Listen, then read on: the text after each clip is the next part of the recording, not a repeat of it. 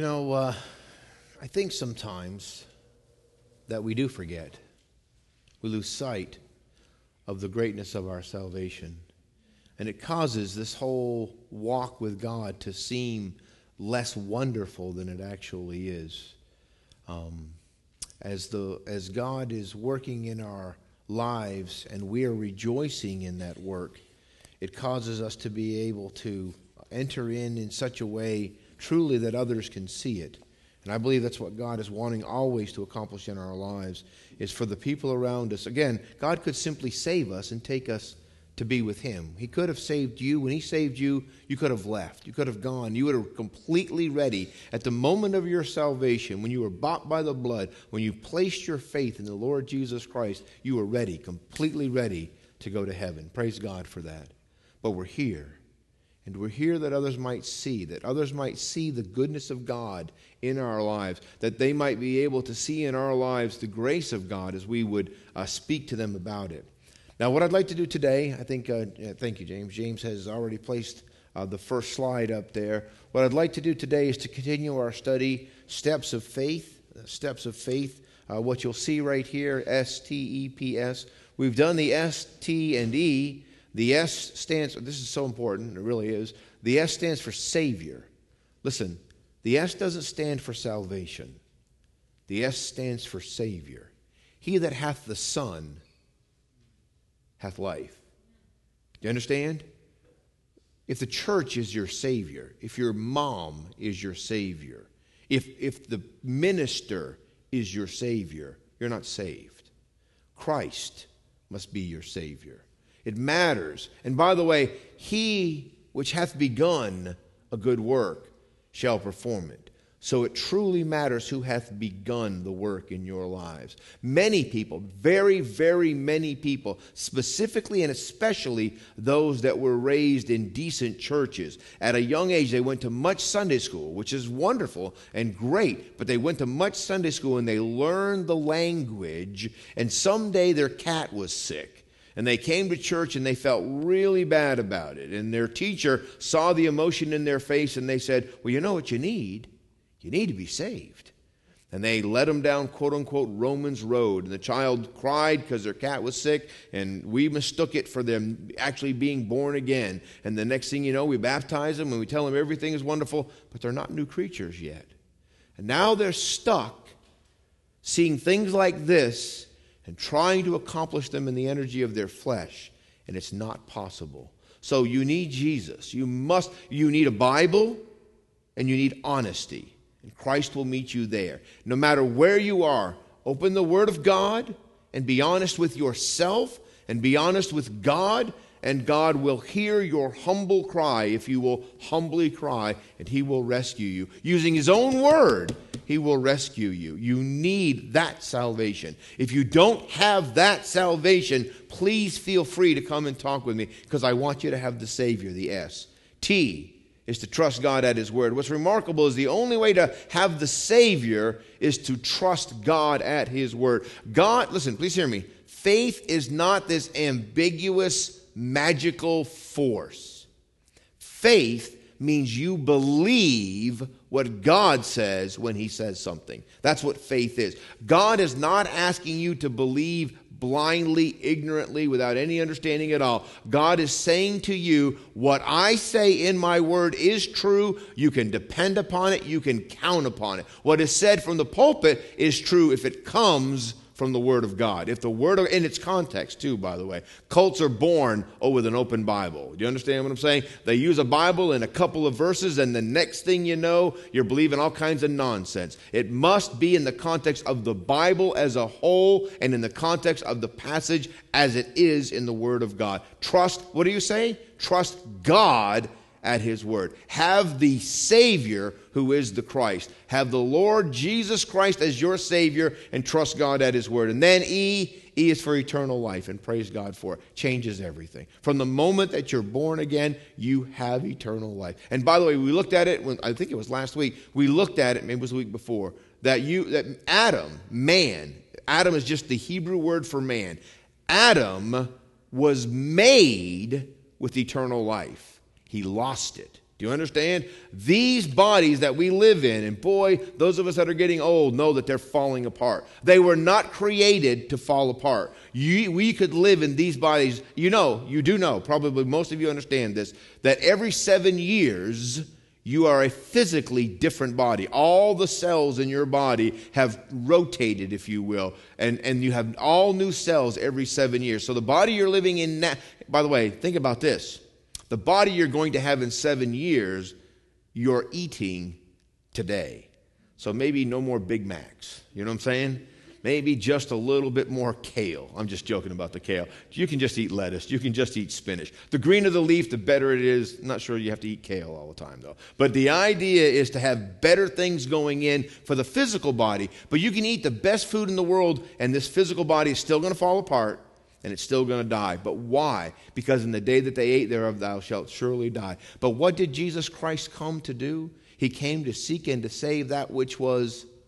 See, I used to think when Jesus came to seek and to save that which was lost, it actually means just to bring us salvation. But Jesus came to restore everything. Everything that was lost, Jesus has restored. Amen? Everything. And primarily, the thing that matters most about this is our relationship with God. God has restored our relation, Jesus has restored our relationship with God. So that's E. Now, P is prayer. P is prayer, and that's the subject of our study this morning. P is for prayer. Lesson four out of five. So let's get right into it. Please, if nothing else, write these verses down. Write the references down so that you can look at them later. I will try to go through them uh, reason, at a reasonable speed you know, I don't, I don't want to keep you all day. I do think that sometimes we, that I keep you a little longer because I get all excited about what we're looking at and I want to keep going on and on and on about it. But I really want you to be able to trust the Word of God. So I want you to look at what the passages say and I want you to write the references down and I want you to go back yourself later and confirm that they are in the context that I'm saying they are. Excuse me, let me set this down. I don't need this right now. P is for prayer. Philippians 4 6, write that down. Be careful. Brother Don taught in Sunday school today that we are to take no thought. Well, the word careful here is the same word as take no thought. Be careful for nothing, and the word means anxious. Be careful for nothing. We'll talk about it a little bit more at the end. But in everything, with prayer and supplication, with thanksgiving, let your requests be made known unto God. Boy, it's an important passage. This passage might be one of the most helpful passages that you can study in its context. We might, and we may look at the context. The context is actually the verses before it and the verses after it, and they go together. But I want you to see this as it relates to prayer, at least this morning. Philippians 4 6. Be careful for nothing, but in everything with prayer and supplication with thanksgiving, let your request be made known unto God. So let's talk about prayer a little bit. First of all, and I think this might be so critically important to each and every one of us, Christ teaches prayer. And he, Christ, said unto them, Open your Bibles to Luke chapter uh, 11. We read it this morning. Open to Luke chapter 11, please. Luke chapter 11. While you're opening, I'm going to move my water from over here over to where I am. Luke chapter 11. Remember, the disciples were impressed. When I say impressed, I don't mean like we use the word impressed. They saw such a, such a remarkable uh, thing because of Christ's prayer in his life that they wanted to have the same thing in their life. So they asked, Lord, teach us to pray. And then in chapter 2, verse 1, and he said unto them, When ye pray, say, Our Father, which art in heaven, hallowed be thy name. Thy kingdom come, thy will be done, as in earth excuse me, as in heaven, so in earth. Give us day by day our daily bread, and forgive us our sins, for we also forgive everyone that is indebted to us. And lead us not into temptation, but deliver us from evil. So, this is what he teaches them. This is the pattern to prayer. Um, now, let me just say this. We're not, gonna, spend the morning actually looking at this. I want you to come back at this, and I want you to look at it for yourself because there's too much. If we just looked at this, this is what we would look at together this morning. And that would be fine, but it's not a study on prayer. It's the steps of faith. And I want to introduce prayer to you as one of the things that's necessary, not only for the baby Christian, but for the maturing Christian. The idea of the study originally was because someone, a young person, had placed their faith in Christ, and, I, and we wanted them to be able to have what what do you need at the very beginning of your walk with God? And so you need the Savior, right? You need the Savior. You need to trust God at His Word. You need to understand that you have a new life and it is an eternal life. You need prayer in your life and you need to know the power of the Spirit of God, that you have the Holy Ghost living in you. And that'll be our study next week. But what I realized as I was doing the study is they do need this. The baby Christian does need this. But Pastor Pearson needs this. It's easy to lose sight of the Savior and if you lose sight of the Savior, you will lose sight of the joy. Because all your joy is in Jesus. All of it. Now, you can have pleasure in sin for a season. There are a lot of things, boy, I tell you what, if you want to do it, you can do it in America, right? There, there is pleasure all over America. I mean, I mean, when I mean pleasure, you can just go hike mountains. You can go swim seas. You can go see this film. You can go have this cigar. You can go, I mean, there's all kinds of things you can do. And you say, well, some of the things that you said, they're not bad. I didn't say they were bad. What I said is they're earthly. You see what I'm saying? And you can do those things if you can do them in Christ. If Christ would have you to go climb a mountain, praise God, go climb a mountain. Take your best friend and get there faster than they do, and then get to the top and turn around and laugh at them. You know what I'm saying? Just don't fall off when you get there. You know what I'm saying? We can do wonderful things in our Lord Jesus Christ, but don't get caught up in the world. Don't get caught up in this and that and this. You know, one of the things I was thinking about, I'm wearing a tie.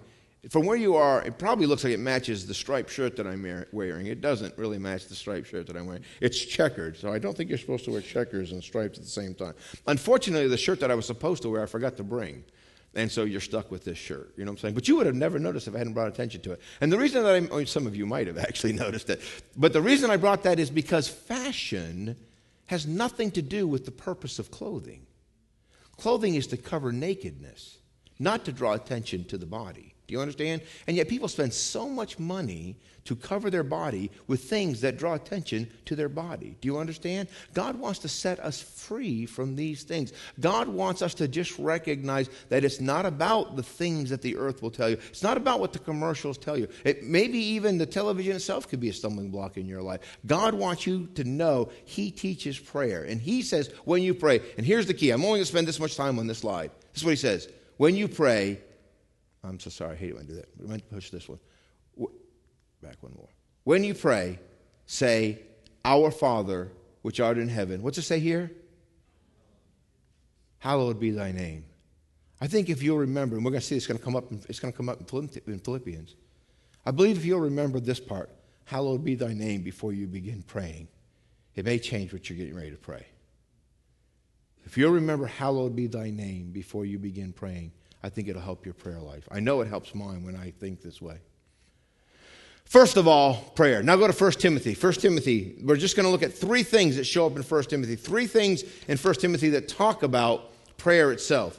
And one of them is in 1 Timothy chapter 2. 1 Timothy chapter 2. Most of you guys will recognize these, these passages, but what I want you to do is to glean from them what it is that God wants us to see in them. So 1 Timothy chapter 2, I exhort, therefore, that first of all, supplications, prayers, intercessions, and giving of thanks be made for who?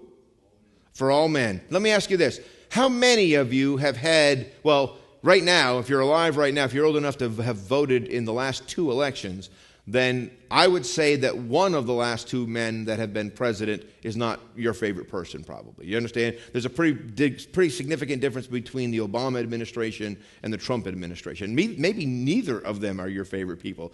For a lot of us, that may well be true. You understand what I'm saying? But what does the Bible say about them? What does it say to do for them? What does it say to do?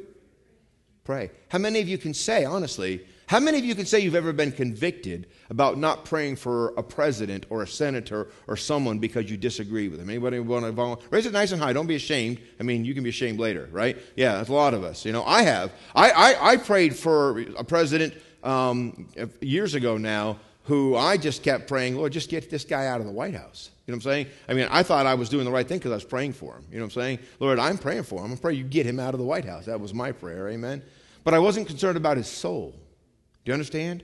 And by the way, I wasn't concerned about the fact that he had veto power in the things that mattered. I wanted to act politically instead of spiritually. Do you understand the difference? Instead, ask God to do what needs to be done in the hearts of those, first of all. So, what does it say? What do we, when are we to pray? Has anybody ever worked on a car and been working on it for two hours and then prayed? Anybody want to raise their hand for that? Or anything like that? Anybody want to do that? Right? You know, you know the saying is this when all else fails, read the directions. But in a Christian's life, it's if when all else fails, pray. But don't do that.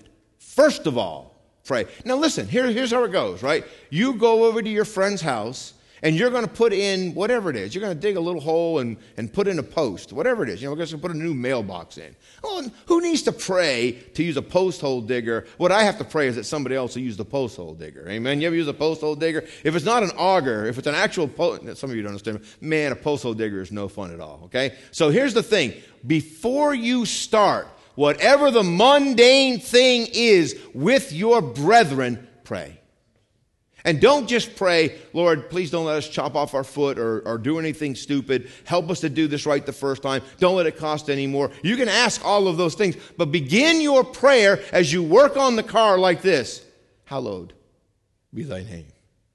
Thy will be done, as it is in heaven so let it be on earth right now. While my brother and I talk while we fix this car. While my sister and I talk while we work on this sewing project. Lord, bless us while we do these things. Because if you don't, we may offend each other. Something may go terribly wrong. Do you understand what I'm saying? Has anybody ever been at a very, very simple, mundane thing and been offended while you were there or offended somebody else while they were there? I want to ask you to tell you which one when you raise your hand. Has anybody ever been at something like that? I mean, as a pastor, I pray all the time, Lord, when we we have the picnic. Please don't let anybody offend anybody else, right? Right? I was safe. You were out. I was safe. You were out. You know what I'm saying? That's going nowhere good quick. You know what I'm saying? Do you understand? Has anybody, honestly, has anybody ever been offended or offended somebody else at a function like that? Just go ahead and raise your hand. And here's the truth, and, and you guys keep raising your hand, and that's because we're being honest. But the good news is this I truly believe that if we will keep our eyes on the fact that we're praying to the one whose name is holy, and we care more about others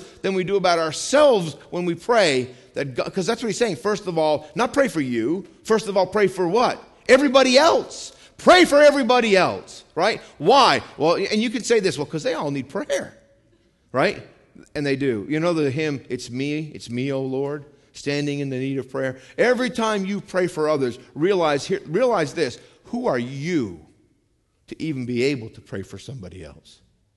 And the answer is because of the blood, I can come boldly to the throne of grace, right? I couldn't even go into the Holy of Holies without the blood of Christ. But because of the blood, I can come and pray for others. Amen? So this is for those of us that are new creatures who have access to the throne of grace. And God says, first of all, pray.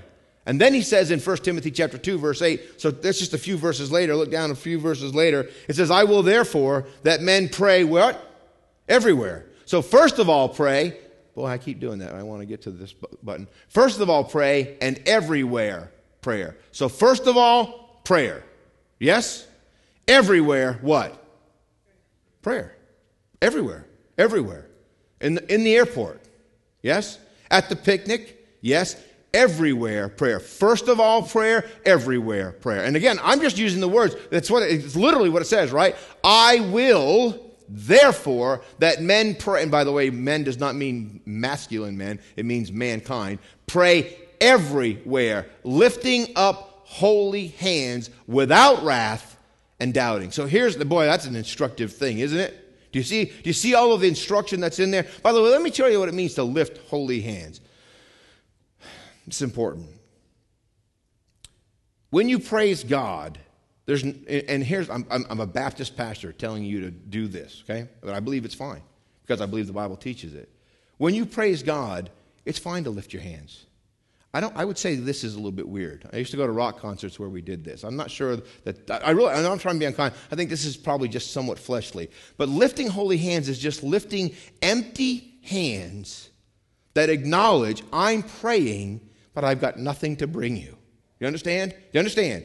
I'm not praying, here's my gift. You understand? Here's my dollar ninety-five. Now I want to pray. I'm praying with holy hands, and holy hands are empty hands, and I'm holy because of the blood of Christ. I can come boldly to the throne of grace, but not because of my merit. Amen?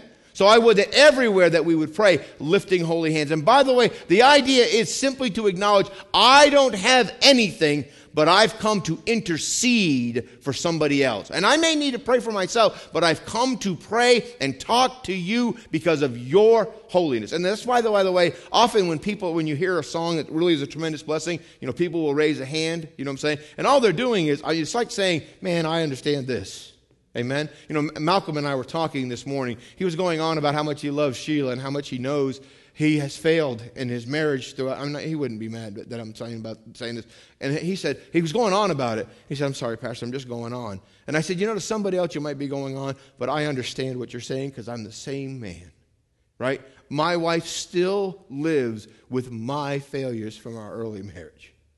And by the way, I, have already asked a couple of you if I can call you. I'm going to plan on, plan on calling all of you young men and sitting down with you, having a cup of coffee, and saying, Let me rescue you from making the same mistakes that so many of us make when we were young husbands, especially young independent Baptist husbands, where we're supposed to be the head of the house, darling. Right? We, in our, and, we'll raise our voice and we'll and we will uh, insist on we doing it the right way. And I'm not saying that you're not the head of the house. What I'm saying is this: you may not understand what that means. You may not understand the power of God in our lives and the power of God in our prayers and the power of God in loving our wives and being supportive of our wives and, our, and caring for our children. I'm telling you, it is far more simple than we've made it, but our flesh does not enjoy it. Our flesh says, no, no, no, no, no, you want to be a somebody. And Jesus says, you are a nobody. Amen. Jesus is a somebody. Amen. Everywhere praying with holy hands. Now we go just a little bit further. Same book. We go just a little bit further. And you can go to first, chapter 2 um, and uh, uh, chapter 5, excuse me, in verse, verse 5. Chapter 5, verse 5. Now she that is a widow indeed and desolate trusteth in God and continue in supplications and prayers when? When? Night and day. So what do we have? Now this is important, right? I, these, I didn't, these passages are literally in this order, the, the idea of prayer in this book on purpose. What, what was the first one? First of all, prayer. Then what? Everywhere prayer. Okay, now, now, either write it down or say it with me. First of all, prayer. Yes? What's the first thing we're going to do? We're going to pray. For who? For everyone, right? And then what's the next thing that, that First Timothy teaches us? What does it say? Everywhere prayer. Everywhere, right? Everywhere. Doesn't matter where you are, right now pray. Now, by the way, one of the things you may realize is this I should have already prayed. I mean, we've all been there. I should have already prayed. But if you should have already prayed, that doesn't mean you can't pray now. I have actually made the mistake as a young Christian thinking I should have prayed earlier, and because I didn't trust God earlier, I can't pray now because I should have already prayed. But praise God, I can. You know, keep short accounts with God. As soon as you realize you you failed, just acknowledge, Lord, I failed, right? If you got to acknowledge it in front of other people, you know, I've had to call my children into the living room more than once and say, Dad was wrong. You know what I'm saying? The way Dad spoke, the way Dad, it's almost, I was almost always the way I spoke. The way Dad spoke, the anger that I showed, that is not Jesus. That's not how He is. That's not what He wants. Amen? So, first of all, prayer, everywhere prayer, and then what? Night and day prayer. Night and day prayer. Just pray. Just pray. Night and day prayer. I mean, it's going to be true for many of you. Anybody ever woke up at, at 2 o'clock in the morning and immediately had a burden about something? Anybody? Raise your hand if that's true for you. Anybody ever pray at that point? This is what I have found is this. If I wake up in the middle of the night, and I know I've said it a lot of times, but some of you have not heard it. If I wake up in the middle of the night, I will pray until I fall asleep. Somebody said, a godly man said this, and he said it kind of uh, jokingly, but what he said was, if you'll pray in the middle of the night, you'll either keep praying or Satan will rock your bed back and forth to put you back to sleep. You know what I'm saying? Here's the thing you pray until God actually lets you go back to sleep. Just pray. If you're up for the rest of the night, then they needed the prayer for the rest of the night. Do you understand? Whatever the burden is, when you wake up, and it happens to, to me a, lo- a lot, a lot, I just pray. I just pray. Whatever it is. And I don't have to get up and get out of the bed and get on my knees and, and, and sit beside the bed and pray. You, if you want to, that's fine. I will just lay there in bed and pray and pray and pray. The next thing I know, I'll wake up and it'll be morning. At some point, I will have fallen asleep while I was praying. But pray. Night and day, pray. And then go to Acts chapter. You don't have to, you can turn there, you can write it down, however you want to do. But Acts chapter, Acts chapter 12 and verse 5. Peter, therefore, was kept in prison but prayer was made without ceasing of the church of God for him. And then First uh, Thessalonians 5:17 says what? Pray without ceasing. So Peter, now listen. Remember Bill, right? How many of you remember Bill Hughes? How many of you remember praying without ceasing? How many of you remember God answering our prayer? Amen? Yeah? Do you remember Brother Ronnie when Brother Ronnie was wrongly accused at work and lost his job as a literally lost his job and his retirement and everything else as a result of you? How many of you prayed without ceasing during that time? Amen. Exactly. So uh, we just prayed without ceasing, and did God do wonderful things? He did. Pray without ceasing. How many of you remember Carolina? You know what I'm saying? You know, I know I've shared this before, but as I was going, as I was on my way to the hospital, I called Andy Parker, who's an emergency room doctor. And I said, Andy, what am I looking at when I get here? And he said, it doesn't, he said, the head bleeds a lot. He said, it's probably not serious. The only thing you don't want to hear is a fractured skull with a subdural hematoma. As long as that's not it, everything else is fine. If, that it, if that's it, it's pretty dangerous. And uh, I said, okay. I got there just in time to hit the doctor walk over to the Marians, and the doctor said she has a fractured skull with a subdural hematoma. And I began to cry standing there with them. And I didn't want to cry because I didn't want to, for them to know that it hurt. But, but then the doctor explained what it meant to them, and though they began to cry. You know what I'm saying? And it's like, oh man, Lord, you can, but you can do this. Amen. And praise God, he did. You know what I'm saying? She just graduated from high school. Amen. They're probably at a, they're probably at a family reunion somewhere right now. You know what I'm saying? She, she just she had her uh, piano recital. I mean, the children all had their piano recital, but she played her, she played multiple pieces. Praise God for what God has done in those lives. Amen. But why? Pray without ceasing. Amen. Pray without ceasing. You know what's interesting is this. Does, this is so important. Do, do you really need to tell God twice? Does God need to be reminded? Did God forget? Does God not hear you the first time and said, "Oh, I wasn't"? I know my wife. I'm, I'm blessed. God bless my wife. She's married to me my wife will say something, and at, toward the end of it, I will realize that it was important, right? and I will say, wait, wait, what was that? Say it again and say it slowly. You see what I'm saying? And I know that has to mean to her, what does that mean when you don't say that to me? Does that mean you just didn't listen the whole time I was talking? Amen. Do you understand? Do you listen? The reason I'm saying that is God's not like that. God doesn't say, "Oh wait, wait, wait. I was actually up here distracted while you were praying." What was that? Say that again if you would. So why, if that's not true, why does he tell us to pray without ceasing? Why does he tell us to keep praying about the same thing? And here's the answer. Because it's not that he needs it, it's that you need it. How many of you feel closer to Bill and Trish because of the time you spent in prayer for them? Anybody want to say yes? How how about, how about uh, I was just thinking about the fact that uh, not that long ago, um, um, it's escaping my mind. Hold on, I'm not gonna. I'm, I'm just gonna stand here. You guys can just watch me and remember. Um, Mrs. Mrs. Dix. Thank you, Rhonda.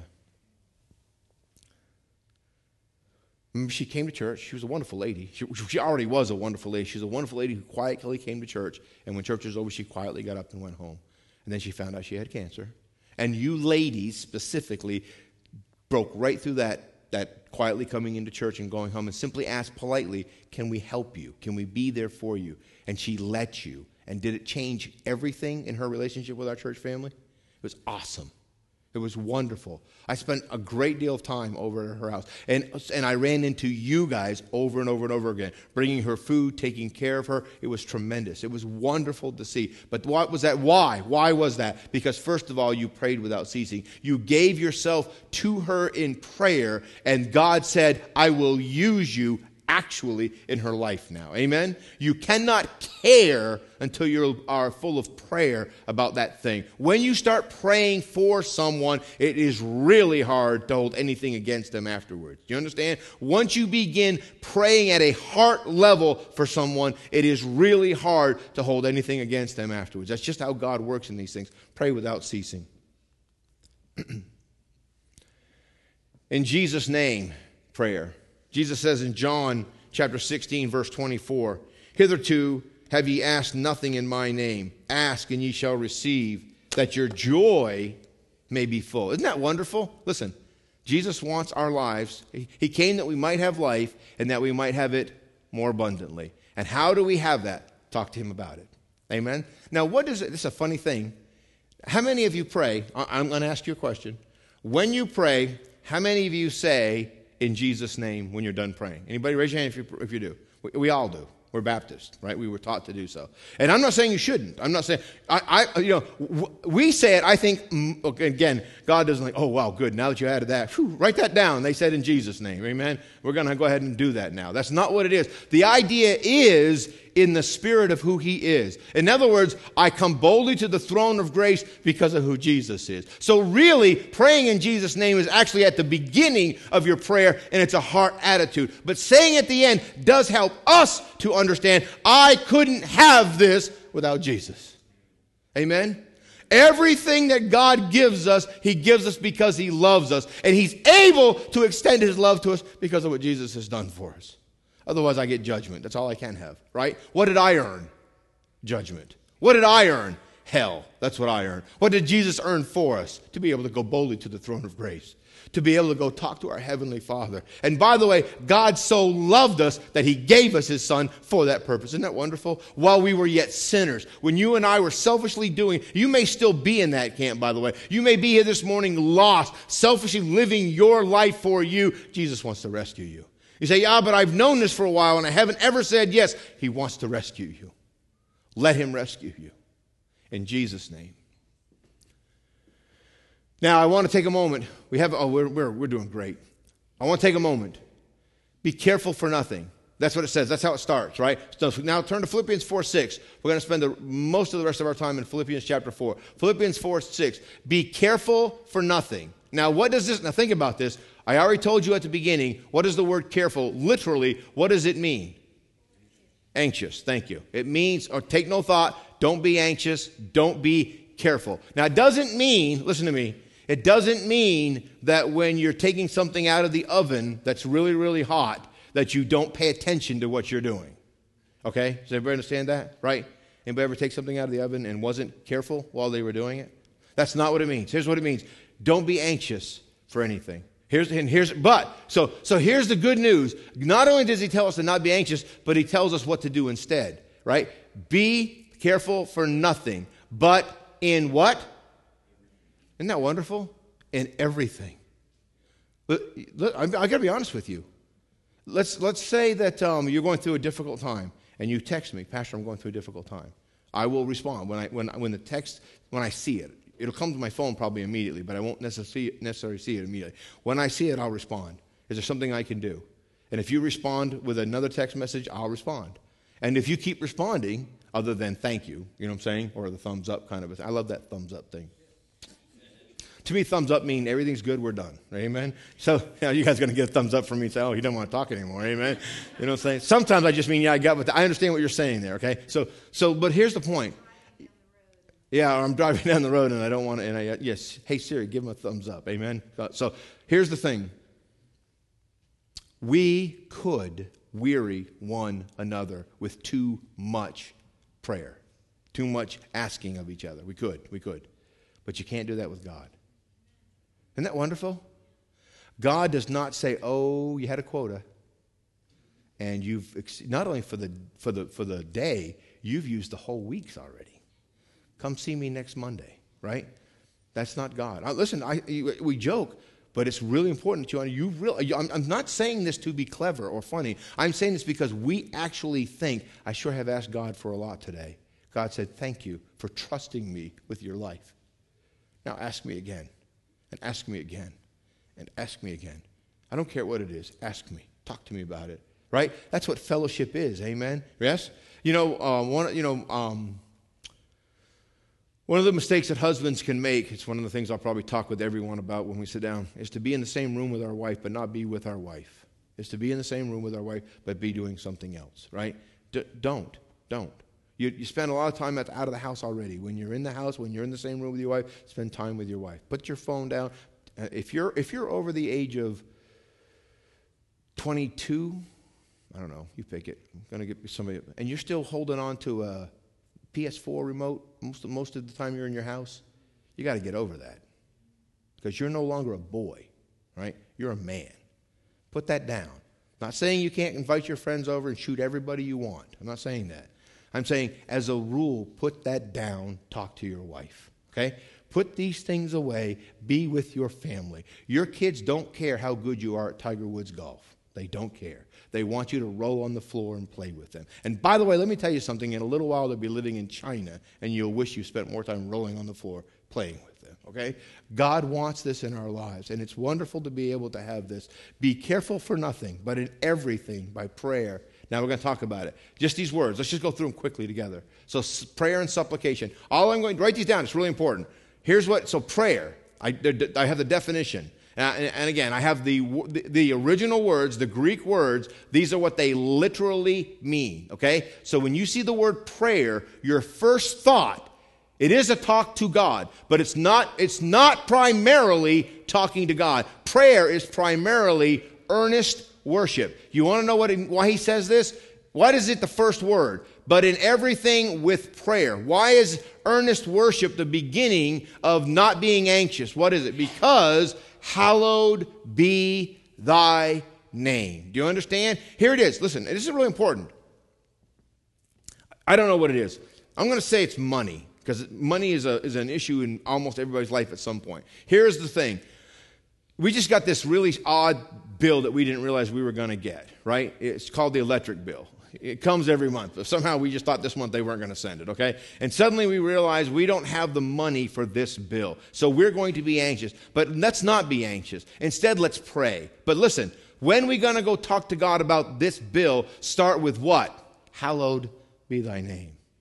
Because here's the thing I'm talking to the what? The Holy One of Israel. I'm talking to the King of Kings and Lord of Lords. I'm talking to the one that created the universe. Does he care about this electric bill? He does care about this electric bill. Can he help with this electric bill? He can help with this electric bill. Will he? He will.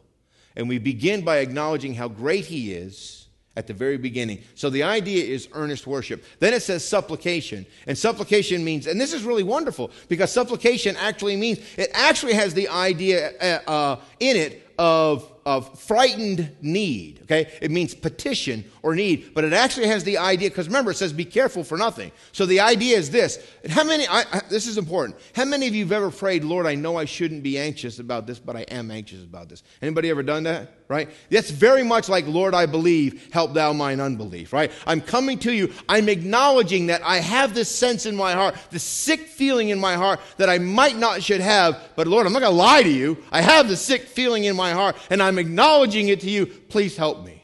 See, that's, that's actually in the word petition, need. Knowing I have this prayer, I, I come before God in earnest worship, and I acknowledge at the very beginning that what I'm getting ready to talk to Him about is an actual need. I have a petition, and I need help. Amen? Now, let's look at the other two words Thanksgiving. With thanksgiving, let your requests be made known unto God. Now, here's the thing the first word, thanksgiving, means what? Gratitude. And this is important. When you're praying about the electric bill, thank Him for the gas bill last month. Do you understand what I'm saying? Thank God for the things He's already done. Be thankful for what God has done in your life. And by the way, it, and when I say that, you should be thankful to everybody. Thank you. Thank you should be part of your vocabulary, right? You go to wherever, you go to you know Krispy Kreme and you get a donut, right? Not too many, not, not like a dozen, just, just one, okay? You go to Krispy Kreme and you get a donut, and they give it to you, and you say, thank you. You say, why should I say thank you? I had to pay them for it. No, just be kind and courteous. Boy, does America need courtesy. It just needs courtesy, yes? Right? Open the door for someone. For, open the door for everyone. You know what I'm saying? Open the door for everyone. Just be kind to one another. Gosh, America needs more kindness in it. Thanksgiving, gratitude, gratitude. So now, when you're talking to God, First of all, I do believe it's good for you to be grateful, but I believe God actually deserves your gratitude. You know what I'm saying? Right? It's not it's good to say, "Lord, I'm coming to you with a what? With a with a need, with a petition. I feel this anxiety. I don't see the answer yet, but you know what I do see the answer to? Carolina. Right? I do see that. I've seen that answer, right? Ronnie Jacobs, I've seen that answer. Bill Hughes, I've seen that answer. They, they were far more difficult than my electric bill. So compared to that, this is nothing, Lord, and I'm asking you to help me with this. Amen? That's what God wants us to have. So that's the thanksgiving. And then the last one, and this is kind of funny, but request means request. Now, what's the why do you suppose God makes that point? Make your request known unto God. What's the difference? Listen, listen. Um, recently, oh, what is it called? Alexa? I don't want to set off anybody's device. Nobody carried one of those little tubes into church today, did they? Right? So recently, what they've done is they've actually added a mode to these devices that you can say, you can say, Alexa, what's the weather tomorrow, right? And the device will say, the weather, the weather forecast for tomorrow is blah, blah, blah, blah, blah. But what they've done is they have added courtesy features to the devices because children are learning to basically just yell at something and get the answer, right? And they don't want them going into the stores and doing the same thing. Parents don't. You know what I'm saying? I'm not sure whether Amazon cares or not, but parents don't want them going into stores and just commanding things from people, right? You know, when you go to the store and you say, give me whatever, and here's the thing you might feel it's okay to say that because you're going to pay them for it, but you can still be polite when you're getting your sandwich, right? If you're Chick fil A, they're going to be polite to you. Whether you are not, they're going to be polite to you. But this is the point. When it says, be careful for nothing, but in everything with prayer and supplication with thanksgiving, let your what? Recognize that you're asking God for something. It's a request. Have the humility necessary to, you know, uh, John, you don't mind me mentioning this. So you, you and I were talking about that guy talking about, you know, basically praying in Jesus' name and getting the things that you ask for just because you ask for them. You can't command God to do anything. You understand? You understand? When God says, ask and I will give it to you, He's not saying, command me to move mountains for you. You can't command God. If you're praying in Jesus' name, you wouldn't even want to. Do you understand? Because if you're praying in Jesus' name, then you recognize I'm coming because Jesus' blood gave me access. I can bring my petitions, but they are requests. And I'm asking God, now listen, I, I trust that He's going to do it. It's not saying it's a request like, oh, He might reject this request. That's not the point. The point is acknowledge the humility necessary when you make the request. That's what God is wanting us to understand. And then lastly, let your request be made known unto God. And the last phrase is known, made known unto God. So here's what prayer is. You're letting your request be made known unto God. And here's the good news God hears and knows, right, your prayer. Isn't that wonderful? Now, I'm going to stop for just a moment. Romans chapter 8 says that the Holy Spirit knows how to pray what you don't know how to pray. I, I really believe this. I believe my best prayers ever never came out of my mouth that just came out of my heart. And almost always they were accompanied with nothing other than a stomach ache and tears. And all I could do was stay there on my knees, literally on my elbows, typically at this point, and just beg God from my heart to help. Because I often don't even know what to say. Don't even know what to say. But I know I need help. I know this person needs help. I know you know what to do, and I know I don't have to be able to articulate it. You ever hear somebody pray so masterfully? Right? And this is what God does when you pray so masterfully in front of other people. God says, Wow. Michael, come over here. Listen to this. This guy's awesome, right? He doesn't. He does. I don't even know if he hears it. Do you understand? Because God is not interested in our great swelling words. God hears your heart when you pray. Do you understand? God hears your heart when you pray. And here's the good news praise God, He hears your heart because your words fail you, right? You, you know, I mean, we've all, we've all seen this, this silly jokes with the, you know, you rub the uh, lamp and the genie comes out and you make a request, but you're not specific enough with the request and you end up with rabbit ears or something like that, right? That's not God. When you pray before when you pray to God, He's not listening to how articulate you are with it. He already knows you have the bill. You understand? He already knows you don't have the money. He knows what the need is. And by the way, the need might not be money. The need might be something else. And if you say, God, help us meet our need, He may say, okay, I will. And it's not going to be to pay this bill right now. Say, oh, oh, that's not what I want. Well, then you're not praying in Jesus' name. You're praying in your own name. You're praying, I, Jesus, what does Jesus say when he's getting ready to be separated from his Father, that he's had a relationship for all of eternity to die for us? What does he say? Father, if this cup can pass from me. If we don't have to be separated to save them, then let's do it that way. He's not afraid of the beating. He's not afraid of the cross. He just doesn't want to be separated from his Father. But how does he end that prayer? Nevertheless, what? Not my will, but thy will be done. Yes, That's what it means to pray in Jesus' name. Father, I have this bill. I need your help. I need your help in my heart, from my heart, work in my heart. Amen? I'm telling you, prayer is a wonderful, what a gift from God. Come, come, talk to me about everything, ask me everything. First of all, prayer, right? Everywhere, prayer. Night and day, prayer. Pray without ceasing. Amen? And then we see this whole wonderful thing. Let it be made on, and this is the last thing we're done. You can trust God right? You can trust God. You can. God says, I want you to pray, and God is not holding out a, a, carrot in front of us just to get us to keep moving forward. God says you can pray because He wants to hear your prayer. Now, I'm going to give you this invitation, and you can go ahead and you can raise your hand uh, publicly because nobody's going to uh, care that you have a prayer request. But how many of you would acknowledge where you are right now that there's something that you want God to help you with? There's something you really need God to help with. Go ahead and raise your hand that that's true. All right. Now, let me ask you this. Have you, have you prayed? According to Philippians 4 6, have you really prayed about it? And if you haven't, now listen, here's the thing about this kind of prayer it really has to be done in a quiet place alone, right? Now, you can do it together. You, really, you can. You know, two or three people can get in a room together and pray, but it still has the same. Here's the thing if you're going to pray with somebody about something, the way God talks about prayer, you're going to be either really close to that person or embarrassed by how weak you are in their presence. Do you understand? So if you're going to pray with somebody else, you better not be ashamed of how weak you actually are. If you're ashamed of how weak you are, you can't really pray with somebody else because when we pray, we are acknowledging that God is holy and we are weak.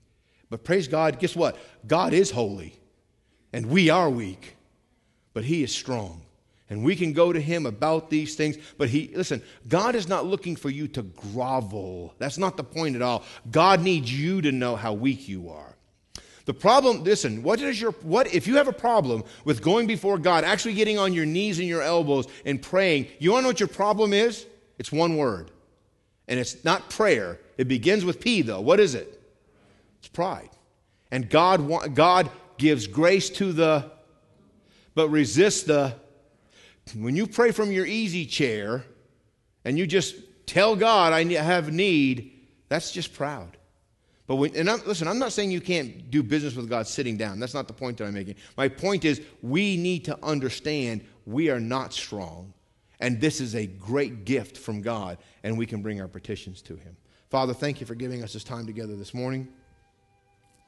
Thank you for your word. Lord, we get these truths not from our um, thought life, but from your word. And we ask you that we would lay hold of it and that we would rejoice in it and that we would enter into it. Lord, I pray, whether we're a young Christian or an old Christian, that we would understand the value and the power of prayer. We thank you for these things in Jesus' name.